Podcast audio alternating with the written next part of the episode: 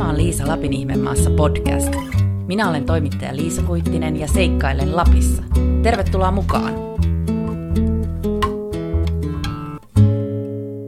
Hei vaan täältä autosta taasen.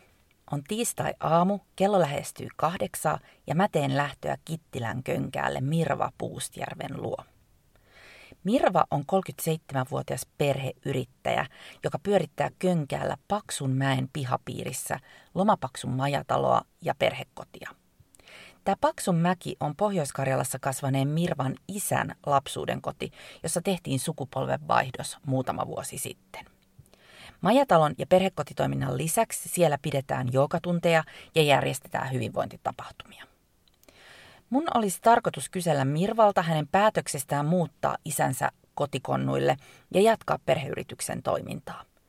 Samalla mua kiinnostaisi kuulla, mitä Mirva ajattelee jooga- ja hyvinvointimatkailun mahdollisuuksista Lapissa. Paksumäki sijaitsee siis Könkäällä, joka on pieni kylä Kittilässä, noin 10 kilometrin päässä Leviltä. Ei muuta kuin menoksi.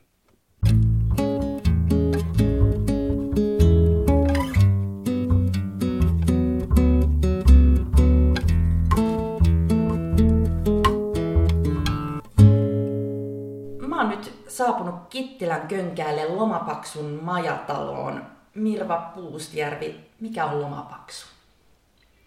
No Loma-Paksu on ensisijaisesti kyllä perheyritys, mutta tämä paikka on siis tämmöinen Paksun mäki. Eli meidän suku on asunut täällä sieltä 1600-luvulta saakka, tai 1600-luvun vaihteessa tähän on semmoinen kuhmotta paksu. Ja sitten on suurnoita Toraajaisen tytär Katja yhdessä pistänyt hynttyyt yhteen ja laittanut jonkun sorttisen asumuksen. Se, että mihin, niin en ole ihan varma, mutta ehkä joku fiilis olisi, että se olisi tuossa niin pellon puolella. Tässä on ollut metsä vielä silloin. Mutta se tulee sieltä sukunimestä, eli meidän vanha sukunimi on Paksu. Täällä asuu paljon paksuja ja paksuniemiä. Ja nykypäivänä Loma-Paksu on tämä meidän majatalo ja sitten tämmöinen hyvinvointiyritys. Päähomma meillä on se, että meillä tulee majoittuja, joilla annetaan se majoitus ja aamupala. Ja sitten tässä meidän talliaitassa, missä just tällä hetkellä ollaan, niin täällä on kaikennäköisiä erilaisia hyvinvointiryhmiä. Eli on joogaa ja shindoa ja erilaisia tanssia, teatteria, draamaleirejä. Ja näistä kaikista koostuu Loma-Paksu. Eli sä olet yrittäjä. Joo, ja kyllä. Tämä on tosiaan teidän suvun vanha tila. Kyllä. Miten olet itse päätynyt tänne? Minä olen itse siis syntynyt Torniossa ja sitten kasvanut Pohjois-Karjalassa suurimmaksi osaksi. Mutta tämä on ollut sellainen niin kuin lähellä sydäntä oleva paikka. Että täällä ollaan käyty meidän noissa niin kuin Lapin leirikouluissa tai ollaan tultu hiihtolomareissuille. Ja mummi on syntynyt joulupäivänä, niin silloin mummin synttäreitä on juhlittu täällä useasti. Ja sitten kesällä oltu myös. Eli se on ollut jotenkin semmoinen niin kuin sydäntä lähinnä oleva paikka, mutta tavallaan me on aina ollut vähän juureton. Että kun on syntynyt yhdessä paikassa ja suku on täältä ja äitin suku on Helsingistä ja sitten se Pohjois-Karjala on hyvin lähellä, mutta ei kuitenkaan ehkä ollut sit ihan semmoinen kotipaikka. Ja sitten jossain vaiheessa, kun lapsia alkoi tulla, niin sitä jotenkin miettii, että johonkin haluaisi asettua. Ja se tuntui sitten siinä vaiheessa luonnolliselta tulla tänne ja jatkaa yrittäjyyttä. Milloin se oli, kun tulit tänne? No ensimmäisen kerran on tullut 2006. Silloin muutettiin, poika oli silloin vajaan vuoden ikäinen. Mutta sitten 2010 lähdin vielä opiskelemaan sitten erityisopettajaksi. Sitten siinä oli semmoinen 5 vuoden tauko. Et sitten koko meidän perhe muutti tänne takaisin sitten tuossa 2015. Et siinä 2015 tehtiin sitten sukupolvenvaihdos. Eli oliko se niin, että sun isä oli täällä? Aiemmin joo. Yrittäjänä ja sitten teitte sun sukupolvenvaihdoksen siinä. Joo, minun isä ja sitten minun setää Erkki. Okei. Okay. Eli Paaserova on heidän sukunimi. Eli Paksu on vaihtunut silloin, kun he on täyttänyt suurin piirtein 18-19, niin ovat vaihtaneet sukunimen.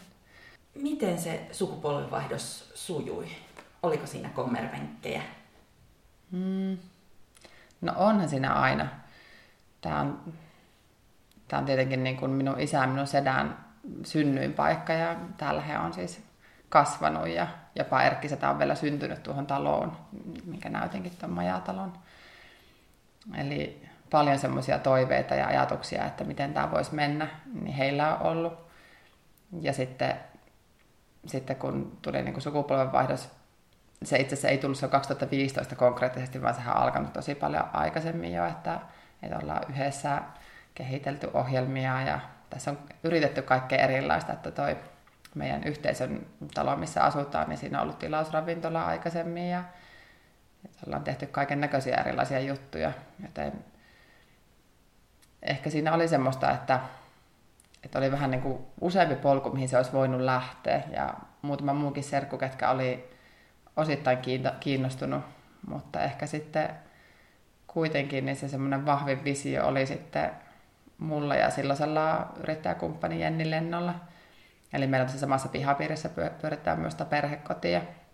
Ja perhekoti oli pitkään sitten semmoinen, mistä tavallaan tämä leipä tähän pihapiiriin tuli.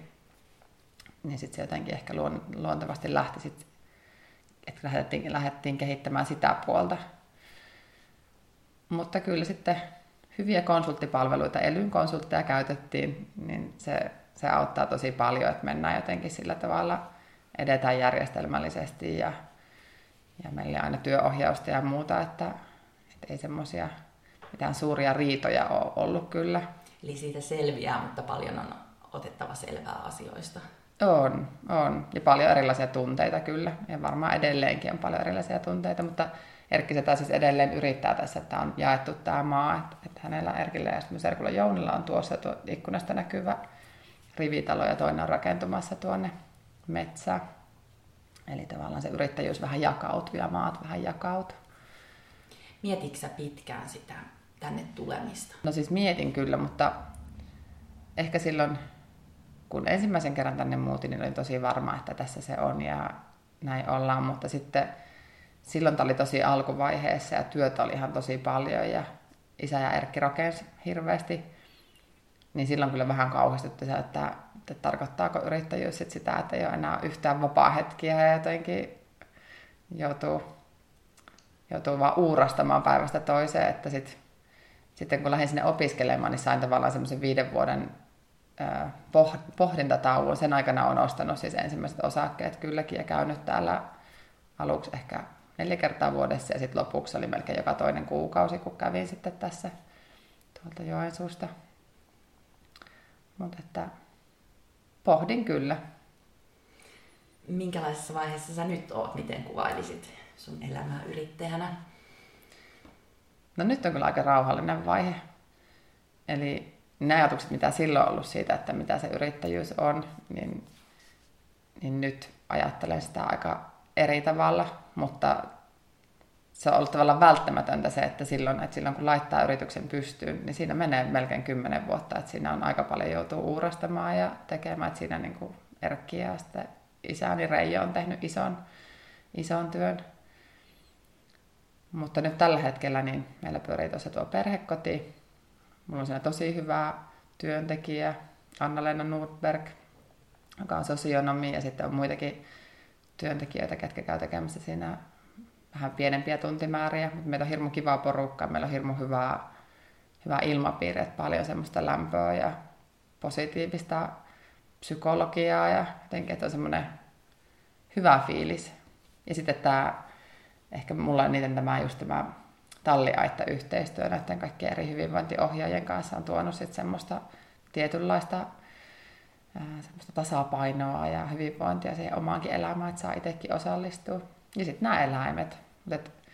Et ehkä jos joku toinen katsoo, niin se voi edelleenkin näyttää aika kiireiseltä, koska kyllähän eläimet pitää ruokkia monta kertaa päivässä ja pitää käydä siivoamassa tiloja ja tehdä. Mutta että ehkä siitä on nyt muodostunut semmoista minun näköistä, niin me jaksan tätä hyvin ja tämä tuo mulle voimaa.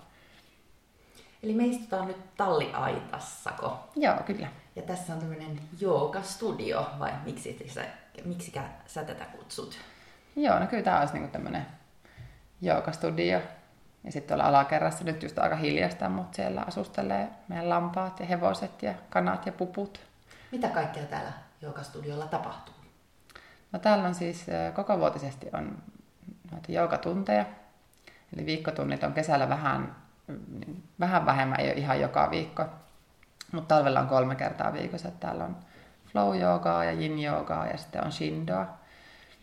Ja sitten täällä on, itse asiassa ensi talvena tulee olemaan tosi paljon erilaisia juttuja. Että tulee näistä edellä mainitusta, niin tulee kaikista mini-retriittejä ja sitten on naiseudon retriitti tulossa ja yksi äiti-tytär hyvinvointiviikonloppu. Ja sitten siellä on tulossa Taapi Kassila ohjaamaan joogaa. Ja sitten meillä on täällä myös semmoisia sukkadiskoja, mitä tuo Wunderinkin Stefan tuosta kylältä käy järjestämässä täällä. Meillä on aikuisten alkoholiton sukkadiskotapahtuma, missä tanssitaan sit aina noin kerran kuukaudessa tai kerran puolitoista kuukaudessa.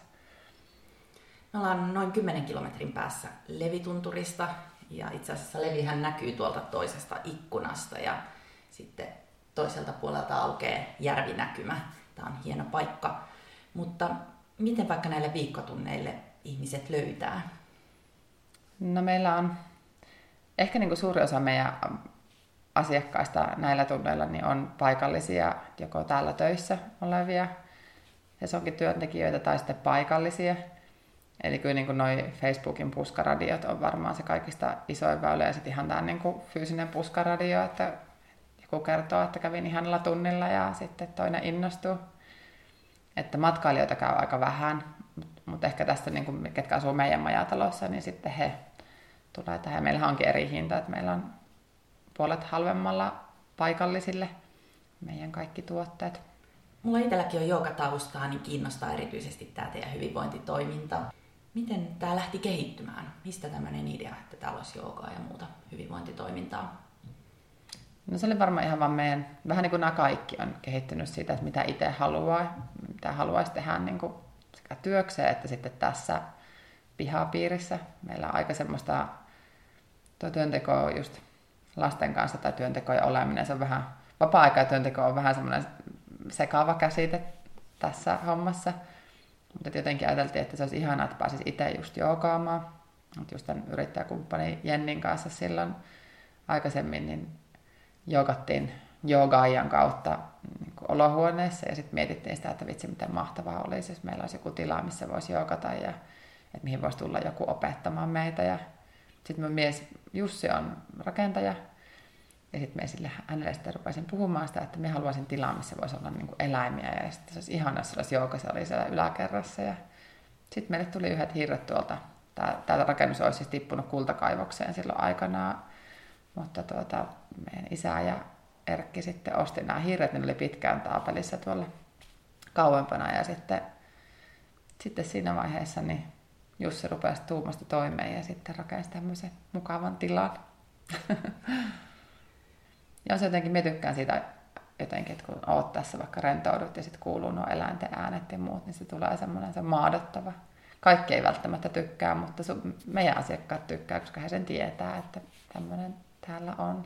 Ja sitten tietenkin niin kuin nuo joogaopettajat, että sitten kun tässä oli tämä tila, niin sehän on if you build it, they will come. Jotenkin tämmöinen ajatus, että sitten kun tämä tila oli, niin sitten tulikin yhteydenottoja, että hei, voinko tulla tekemään sitä tai tätä. Ja sitten siitä itse asiassa lähtikin se, että alkoi tutustua paikallisiin ihmisiin, jotka on kiinnostunut samantyyppisistä asioista. Ja nyt tällä hetkellähän meillä on nuo meidän ohjelmat, mitä meillä myydään, esimerkiksi noin hidasta hetken lumikenkäilyt tai meditatiiviset vaellukset tunturiin tai muut, niin kaikki on tehty yhteistyössä meidän opettajien kanssa. Ja sitten tässähän tietysti täällä aika usein yhdistyy se, että saattaa olla joogaopettaja, mutta silti eräopas tai hido-opettaja tai muuta. Että ihmiset on semmoisia monitaitajia. Niin tästä se on lähtenyt ja nyt meillä on kyllä. Voisi sanoa, että semmoinen niin kuin vähän laajempikin hyvinvointiyhteisö, että meitä osa asuu tässä, mutta siis osa on myös hyvin kiinnittynyt täällä. Ja on naisten ryhmiä, mitkä on tässä käyvät vaikka niin kuin koko vuosittain. Miten muuten näet tämän tämmöisen hyvinvointimatkailun tulevaisuuden Lapissa nimenomaan? Kyllä mä jotenkin uskon, että se jopa ehkä vielä nostaa päätä, että tavallaan Levillä oli pitkään semmoinen hurvittelu, semmoinen Ruotsin laiva ote, että mennään Leville niin kuin ottamaan rennosti ja ehkä viettämään semmoista viihdelomaa. Mutta ehkä viimeisen 5 vuoden aikana on on nostettu enemmän sitä semmoista toisenlaisen levin profiilia. Eli ihmiset tulee ihan selkeästi tänne rauhoittumaan ja ehkä herättelemään sitä luontoyhteyttä tai jopa opettelemaan sitä kokonaan, jos puhutaan noista meidän ulkomaisista asiakkaista. Ja sitten ehkä tämä ympäristötietous nyt vielä, aika monet meidänkin asiakkaat niin välttää lentämistä, niin sitten Suomessa voi tulla kuitenkin sitten tavallaan ihan erilaiseen paikkaan ja nähdä ihan erilaisia juttuja, vaikka tulisi bussilla tai junallakin. Mutta kyllä me luulen, että sille on kysyntää. Ja ihmisillä on muutenkin jotenkin semmoinen, että jos ajattelee vaikka Instagramia tai Facebookia, niin siellähän hirveästi tulee tämmöisiä kaiken näköisiä hidasta elämää postauksia tai ihmiset ottaa kuvia luonnossa tai jotenkin eläimen kanssa semmoisissa niin rauhallisissa hetkissä, että kai me ollaan vaan niin pitkään vedetty niin hektisesti, että nyt ihmiset on herännyt siihen, että haluavat rauhoittua ja ottaa tilaa itselle ja omille ajatuksille, voida hyvin ja sitä kautta sitten levittää sitä hyvinvointia ympärille.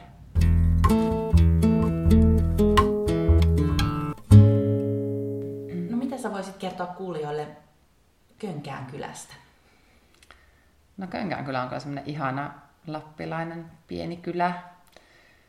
Eli täällä on paljon vanhoja taloja. Tätä ei ole poltettu. Niin kuin puhuttiin tuossa aikaisemmin, niin tästä tuonne Rautuskylään ja Hanhimaahan, eli Inarinteitä eteenpäin, niin on, tämä koko kylän väylä on kaunis. Siinä on paljon vanhoja taloja. Ja tämä on semmoinen aika yrittelijäs. Nyt en muista kyllä lukumääriä, että miten monta yrittäjää tässä kylässä on, mutta veikkaisin, että on enemmän yrittäjiä kuin, perustyössä käyviä ihmisiä. Ja tässähän tuo levi on se, mikä niin kuin tuo meille sen suurimman elinkeinon. Eli sitten täällä on poroyrittäjiä ja koirayrittäjiä, ja mutta löytyy kaiken näköistä niin kuin lakipalveluita ja sitten erilaisia matkailupaikkoja ja ruokapaikkoja ja paljon kaikenlaista rakennuspalveluita ja tällaisia. Et en ole ainakaan huomannut, että olisi mitenkään semmoinen riitasa kylä, että itsellä ei ole naapureiden kanssa ongelmia tai mitään semmoista, että semmoinen hyvä henki löytyy. Mites sitten koulu? Onko lähin koulu tuossa Sirkan kylässä? Joo, ala-aste on Sirkassa ja sitten yläaste on tuolla Kittilässä. Taksi hakee tuosta aamulla lapset. Montako lasta teillä on? No mulla on siis 2 biologista lasta ja sitten meillä nyt asuu tällä hetkellä tuossa 3 perhekotilasta ja sitten on 2 jälkihuolto lasta tai nuorta. Heidän sijoitussuhde täällä on jo päättynyt, mutta jatketaan kuitenkin jälkihuollossa, eli he asuu muualla, mutta me hoidetaan vielä osa heidän asioista ja he käy täällä viikonloppuisin tai me käydään heidän luona. Ja ne on vähän erilaisia sopimuksia eri vaiheessa olevien nuorten kanssa, mutta että saavat edelleen tukea. Eli sitä jälkihuoltoa voi saada sinne 21 vuoteen asti. Kaipaatko sä tänne jotakin? No kaipaisin kyllä itse asiassa tähän. Meillä on tuossa siis yhteisö. Eli meidän perheen lisäksi, näiden meidän perhekotilasten lisäksi, siinä asuu yksi meidän ystävä Johanna Mikkola, joka on kanssa täällä töissä. Ja sitten asuu minun isä, Paaserovan Reijo. Mutta me vielä niin jotenkin kaipaisin, että tähän pihapiiriin ehkä muuttaisi lisää aikuisia, jotka toisivat jotenkin sitä omaa hyvinvointialan osaamista. Ja ehkä tälleen, kun ajattelen tätä Kittilää ja Köngästä, niin tämä on aika tällainen spesifi toive, mutta me toivoisin, että tänne muuttaisi joku psykoterapeutti tai joku tämmöinen psykologi tai joku, joka voisi tarjota tämän tyyppisiä palveluita, koska niitä pitää hakea aika kaukaa. Esimerkiksi Kolarista tai Rovaniemeltä. Mutta muuten täällä on hyvä elää ja asua. On. Emme semmoisen niin kuin normaalielämää en kyllä juuri kaipaa mitään. Minusta täällä on tilaa hengittää ja jotenkin on just nuo eläimet ja se perustyö ja vapaa-aika on tässä jotenkin kaikki tässä, että emme siihen kyllä oikeastaan kaipaa yhtään mitään. Minkälaiset tässä on lähimaastot? Miten kuvailisit, jos tästä lähtee kävelemään jonnekin? Joo, no siis tässä on aika monipuoliset. Eli tuonne järven suuntaan kun katsotaan, niin tässä on 250 kilometriä aika pitkälti tyhjää, että siellä ei ole asutusta, paitsi sitten siellä Jäämeren rannassa. Lompolontie menee sieltä jostakin, mutta muuten se on lähinnä mettää ja suota ja lampia. Mutta Että sinne päin kun mennään, niin tuossa on tuo meidän ranta esimerkiksi, siinä on hiekkaranta ja hyvä uiskennella. Mutta sitten kun lähtee tuonne kävelemään, niin se on ehkä rospuuttoaikaa aika mahdoton. Kesällä sinne kyllä voi mennä, mutta jänkää on. Mutta talvellahan se on ihan mahtava. Ehkä talvella me pidetäänkin tuosta siis semmoista kelkkareittiä, että pääsee joko kelkoilla tai sitten hevosilla tai sitten valjakolla. Meillä on tuossa haskeja kanssa, niin sitten käydään myös valjakkoilemassa. Se on älyttömän kaunista erämaata. Ja sitten taas tänne tunturipuolelle, kun lähdetään menemään, niin tuostakin löytyy kyllä niin kuin soita ja muita, mutta siellä on myös paljon metsäteitä. Eli sinne pääsee kävelle hyvin. Myös tavallaan arempi kulkija, joka ei ole tottunut kompassin kanssa menemään, niin siellä on paljon metsäpolkuja ja metsäteitä. Ja siellä on naapureiden porotila, eli näkee siellä porotaloutta. Ja paljon on poroja ja eläimiä muutenkin tässä. Ja sitten kun sieltä kävelee vähän pidemmälle, niin pääsee tuonne jokivarteen, eli Ounnosjoki virtaa siellä. Ja sitten jokivarttakin voi kävellä ja käydä katsomassa. Tästä ei ole pitkä matka esimerkiksi tuonne Rautusvaaraan, niin sitten pääsee taas vähän korkeammalle.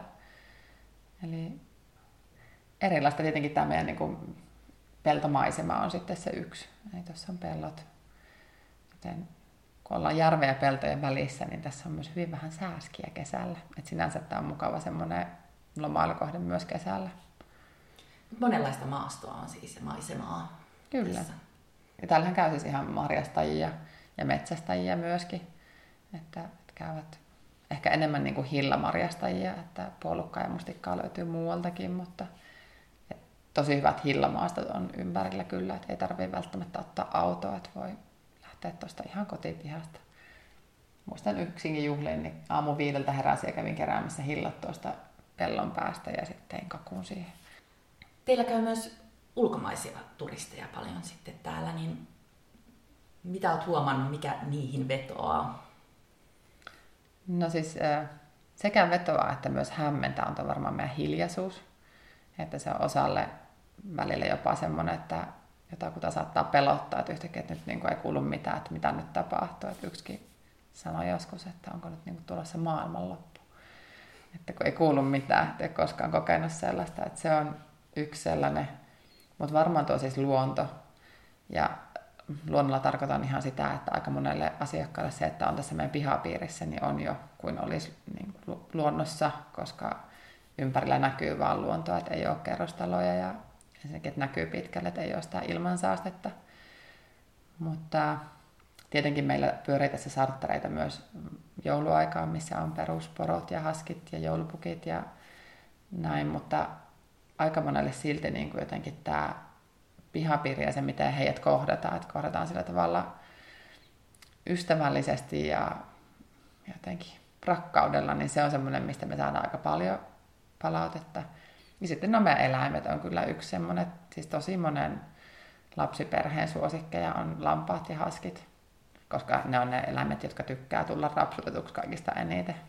Nyt on meidän moskukoira, joka pomppii noiden lumipallojen perässä, että ehkä niin kun miettii matkailua vaikka perheen kanssa, niin ei kannattaisikaan ajatella liian niin kuin pitkälle. Että se, että vaikka ajattelet, että no tuut ja näytät joulupukit ja kaikki mahdolliset, mutta sitten se voikin olla, että se lapsi viihtyy just se yhden lampaan kohdalla. Et periaatteessa vaikka kotimaassakin niin voisi matkustaa vaan siihen lähitilalle tai jotenkin näin. Että kai tämä on semmoinen pihapiiri, missä lapset viihtyy ja aikuisetkin.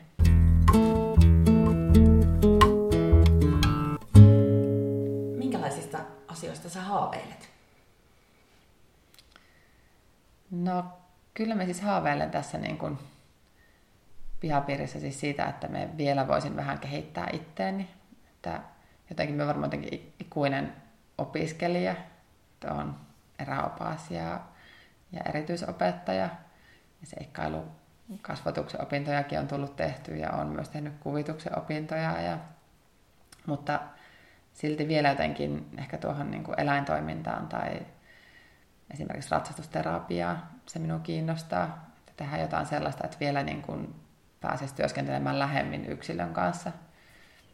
Ja ehkä niin kuin kehittää muutenkin tämä toimintaa sitten vielä, että tänne voisi tulla vaikka joku perhe, jota voitaisiin kuntouttaa. Ja kertoa sitä osaamista, mikä on vuosien varrella tullut tuossa perhekodissa.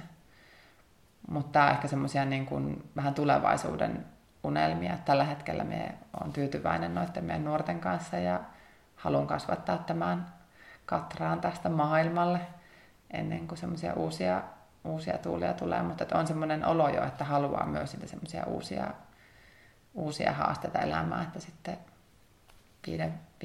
5-10 vuoden päästä niin voisi ollakin vähän erilaista tämä toiminta tässä. Ja kyllä me aina haaveilen siitä, että voisi olla semmoisia pitkiä jaksoja myös poissa, että matkustaa ja käydä olemassa muualla.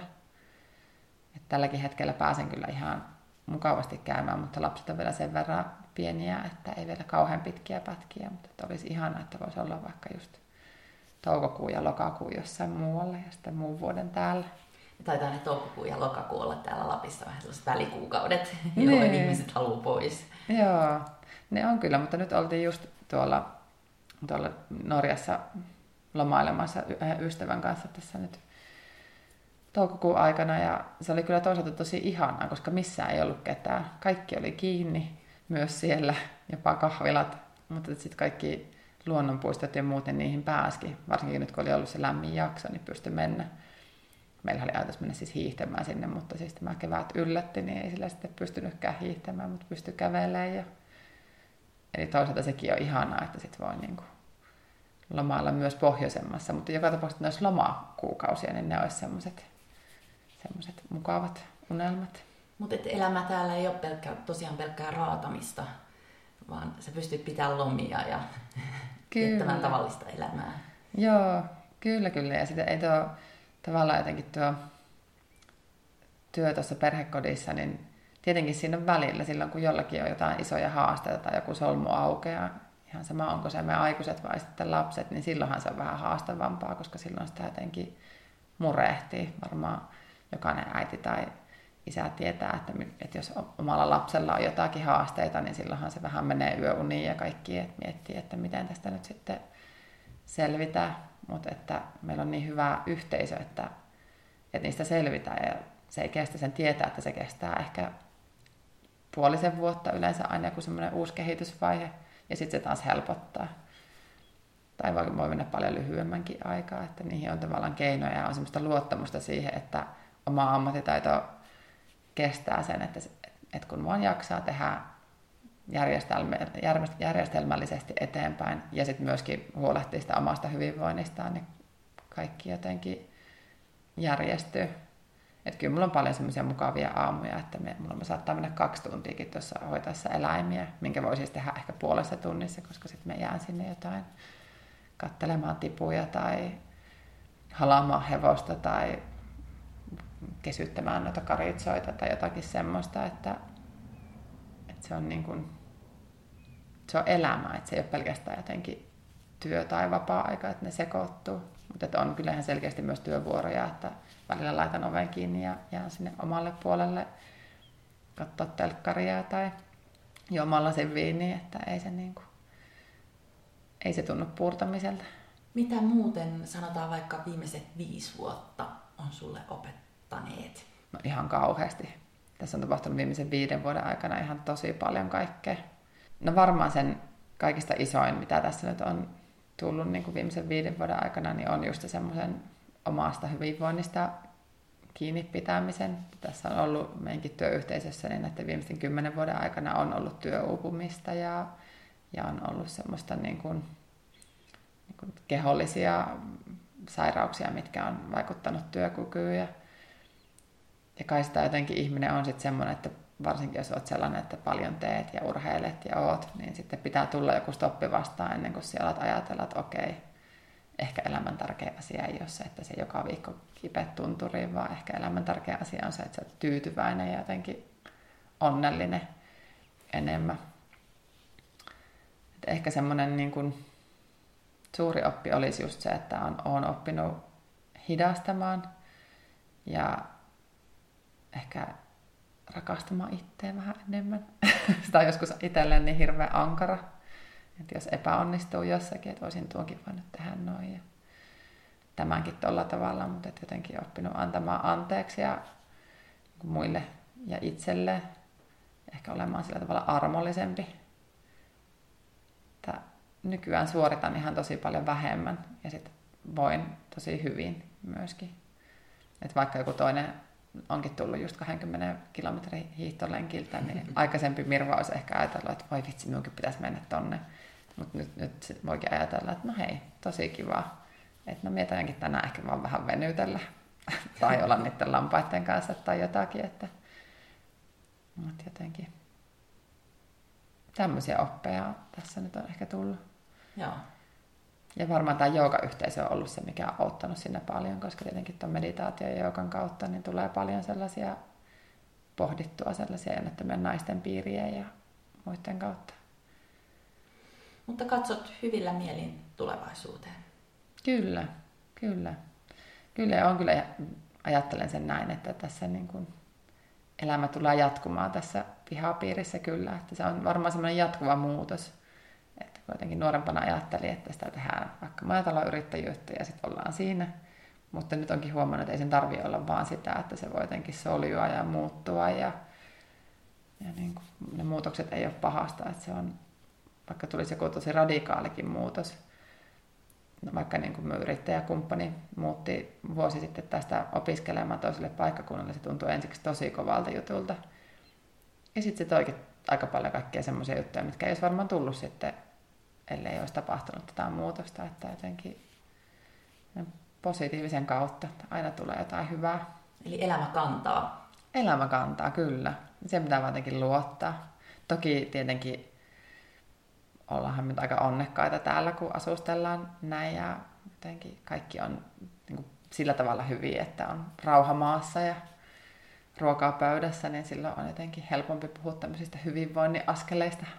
Mäkin olen viime aikoina miettinyt välillä, kun tuolla ajelee vaan jonnekin, niin miettii, että täällä mä saan ajaa ja elää ja vapaana ja hyvinvoivana. Sitä on aika onnekas. On, kyllä.